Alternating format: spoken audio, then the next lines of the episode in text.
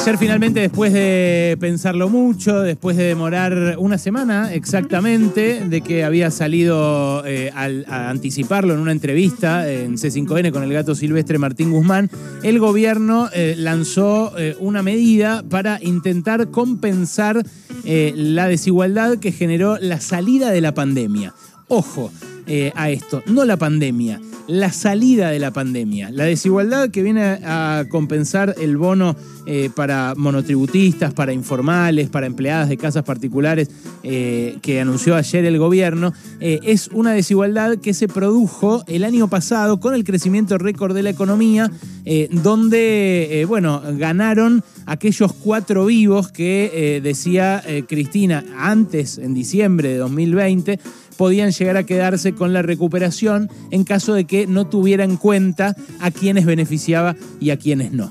Yo les voy a decir primero lo que pienso. Esto, eh, o, sea, la, la medida ya la sabe todo el mundo. Es un bono de 18 mil pesos. Dos pagos se va a hacer. Eh, va a ser un primer pago en mayo, otro en junio. Eh, para monotributistas eh, categorías A y B, eh, para trabajadores informales, que todavía no está claro cómo se van a filtrar, porque claro, se tienen que anotar como con el IFE, pero después hay que ver cómo hace el Estado para decir a vos sí, a vos no. Yo supongo, por el número que lanzaron a rodar desde el gobierno, 13 millones de beneficiarios, yo supongo que van a incluir a todos, o sea, va a ser IFE más eh, los jubilados hasta dos jubilaciones mínimas. En el caso de los jubilados, el bono va a ser de 12 mil pesos, o sea, dos cuotas de 6 mil. ¿Qué opino yo? Yo opino que está buenísimo. Yo, así como todo feriado, eh, considero que está buenísimo porque es un eh, aumento salarial y porque estamos en un momento en el cual los salarios están bajísimos. Pienso que todo refuerzo de ingresos para los sectores informales, para los sectores sumergidos, para los sectores que perdieron capacidad adquisitiva en este último tiempo, está bárbaro. Y hay que hacerlo y hay que eh, repetirlo y hay que hacerlo todas las veces que haga falta para compensar el impacto de la inflación. Que es cierto, en caso de que se redujera, eh, los beneficiaría más todavía a eh, los, eh, que van a ser destinatarios de esta ayuda. ¿Por qué? Y bueno, porque fíjate, la- el IFE en su momento fue de 10 lucas y ahora estas 18 lucas van a comprar lo mismo o incluso un poquitito menos en alimentos que aquellas 10 lucas. Y pasaron dos años nada más, ¿no? Entre el, IFE, el pago del IFE en 2020 y este pago que va a haber ahora en 2022. Ahora, eh, yo no quiero criticar el monto. El monto es algo que, bueno, evidentemente el gobierno midió la relación de fuerzas con el Fondo Monetario y dijo, esto es lo que puedo gastar, porque si no, el Fondo Monetario viene en mayo y me baja la caña con que no cumplí eh, las eh, metas que había acordado con él. Ahora, el problema no es eh, la, cantidad de pesos. El problema es que sea una sola vez. El problema es que eh, a los beneficiarios de esta ayuda eh, lo que les hace falta es eh, un sostén de ingresos permanente, porque estas 18 lucas se las van a gastar inmediatamente en alimentos, inmediatamente en eh, garrafa, inmediatamente en eh, remedios que también subieron una barbaridad y que en el PAMI, en el caso del PAMI, los tienen gratis, pero en el caso de la gente de bajos recursos que no tiene obra social, que depende del hospital público de su zona, que en algunos casos le da muestra gratis y en otros no, se tiene que gastar parte de la plata en remedios. La gente se lo va a gastar al toque. Son entre 150 mil y 200 mil millones de pesos que se van a volcar al consumo eh, y que se van a volcar al consumo inmediatamente, lo cual a su vez va a generar eh, demanda y a su vez va a generar eh, que eh, haya más movimiento en empresas que por ahí emplean más gente, en fin, eh, una, una típica redistribución eh, pro mercado, una, eh, pro eh, pro consumo que eh, puede llegar a eh, em, fomentar, digamos, un rebote mayor este año en caso de que no se vaya todo a precios. Eh, pero claro, ahí es donde aparece la cuestión del financiamiento. Si uno quisiera que esto se mantenga en el tiempo, que esto no sea como el IFE justamente, que se interrumpió, que se dio eh, un segundo pago y que eh, después se dio un tercer pago y que después se discontinuó en el tiempo y no se terminó eh, de convertir en un sostén durante toda la pandemia, porque la verdad que mucha gente en la segunda ola también se cagó de hambre y no tuvo la asistencia del IFE que había tenido en 2020.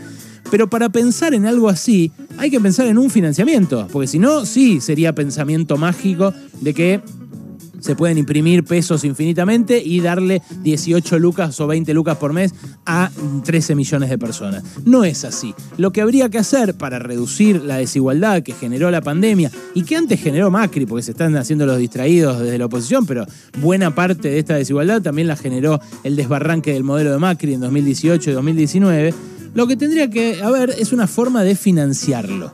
Esa forma de financiarlo eh, genuinamente, o sea, sin deuda, tendría que eh, tener que ver con eh, un impuesto, un impuesto a los que se beneficiaron, tanto durante la pandemia como eh, durante el desbarranque del modelo de Macri. Y eso es lo que el gobierno ayer presentó de manera realmente dubitativa, por decir algo generoso, ¿no? un impuesto, dijeron, para empresas que hayan ganado más de mil millones de pesos, un impuesto que tenga que ver con eh, esas ganancias, pero solamente las afecte en el caso de que eh, hayan sido extraordinarias por efecto de la guerra o de la pandemia. Y la verdad, un impuesto que ni siquiera sabemos cómo es porque ni siquiera hay dos paginitas que digan cómo puede llegar a ser. No hubo ninguna precisión respecto de ese financiamiento eh, y a pesar de que no hubo ninguna eh, precisión respecto del financiamiento, la oposición ya salió a rechazarlo. Ayer nosotros entrevistamos a Gerardo Milman y mucha gente durante la tarde lo comentó porque, claro, eh, fue muy extremo. Gerardo Milman dijo, no conocemos el proyecto de impuesto a la renta inesperada, pero es inconstitucional. ¿Y cómo sabes que es inconstitucional si todavía no se conoce el proyecto? Bueno, eh, saben que es inconstitucional porque saben que los jueces van a declararlo inconstitucional y porque saben que la relación de fuerzas política hace que de ninguna manera vaya a pasar ni siquiera ese impuesto por el Congreso. Pero claro, eso es eh, hipócrita porque la oposición se la pasa diciendo que quiere equilibrio fiscal, que no quiere déficit. Eh, pero claro, el equilibrio fiscal se puede lograr de dos maneras recortando gastos, no dando, por ejemplo, esta ayuda a la gente que eh, perdió eh, frente a la inflación en estos últimos meses y estos últimos años, o también se puede lograr el déficit fiscal aumentando los recursos, recaudando de quienes generaron justamente esa renta extraordinaria. Ayer lo dijo muy nítidamente José Luis Espert, dijo, nos revientan a impuestos. Y fíjate vos, qué, qué interesante. Él dice nos revientan a impuestos cuando los alcanzados por este eventual impuesto sería una mínima fracción, en menos del 1% de la población que es beneficiaria final de estas empresas, como accionista, como gerente o como lo que sea que sean. Eh, y claro, esa gente, eh, paradójicamente, eh, paga poco impuesto en la Argentina. O sea, es mentira flagrante lo que dice Expert. A los que recargan con impuestos es al resto, para no cobrarle impuestos a esos eh, ricos eh, y mega magnates y multimillonarios a los cuales Expert defiende. Claro, esta nueva derecha, la, la, que asoma, la nueva ultraderecha, la que asoma detrás de Milley y de Expert, es la que en todo el mundo está trabajando para estos magnates. Es la que en todo el mundo está eh, empujando que los estados sean cada vez más chicos, que se pueda evadir en las guaridas fiscales, en las empresas offshore. ¿Por qué? Y bueno, porque eh, pueden, porque son la reacción defensiva de esa élite de eh, un botín, una masa de eh, capital, una masa de, dinero que nunca antes la élite económica había amasado en la historia del capitalismo. Entonces, los ricos pagan poco en Argentina, pagan poco en el mundo, pero quieren pagar menos todavía. Y para eso trabajan los experts y los Milley.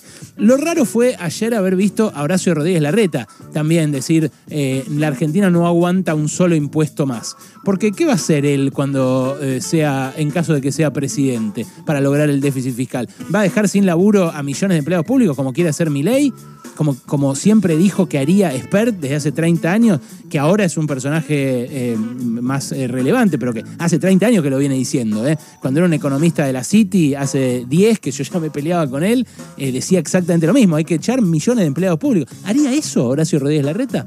a mí me da la sensación de que no, me da la sensación de que simplemente se está subiendo a una ola, está bailando la música que le dictan desde la orquesta estos exponentes de la ultraderecha. Eh, y eso lo hace, como dijo hoy Ernesto Tenenbaum esta mañana, lo hace menos serio a la reta. Reaccionar de esa manera lo hace menos serio como posible eh, eh, alternativa de poder a nivel nacional acá en la Argentina. Pero no es solamente la oposición.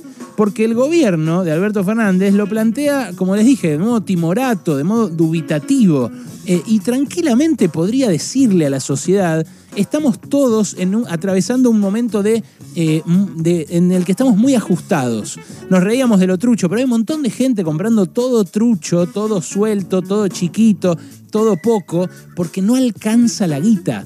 Entonces, eh, tranquilamente el gobierno podría aparecer condicionando una cosa a la otra. Decir, hago un ingreso universal, le ayudo a esa parte de la población a llegar a fin de mes con 18 o 20 lucas por mes o 10 lucas o lo que sea, pero refuerzo los ingresos de las capas más bajas de la sociedad a la vez que refuerzo los impuestos al 1% más rico de la sociedad o al 0,5% más rico de la sociedad para financiar al menos temporariamente, al menos mientras dure esta crisis, al menos mientras dure la guerra, eh, un ingreso universal, pero que no sea una sola vez como esto, eh, que sea eh, de acá sostenido en el tiempo. Porque si no, esto del bono está buenísimo, repito, yo estoy a favor, me parece bien el anuncio de ayer, pero mucha gente lo va a mirar, se lo va a gastar y va a decir, loco, estos fueron tres empanadas.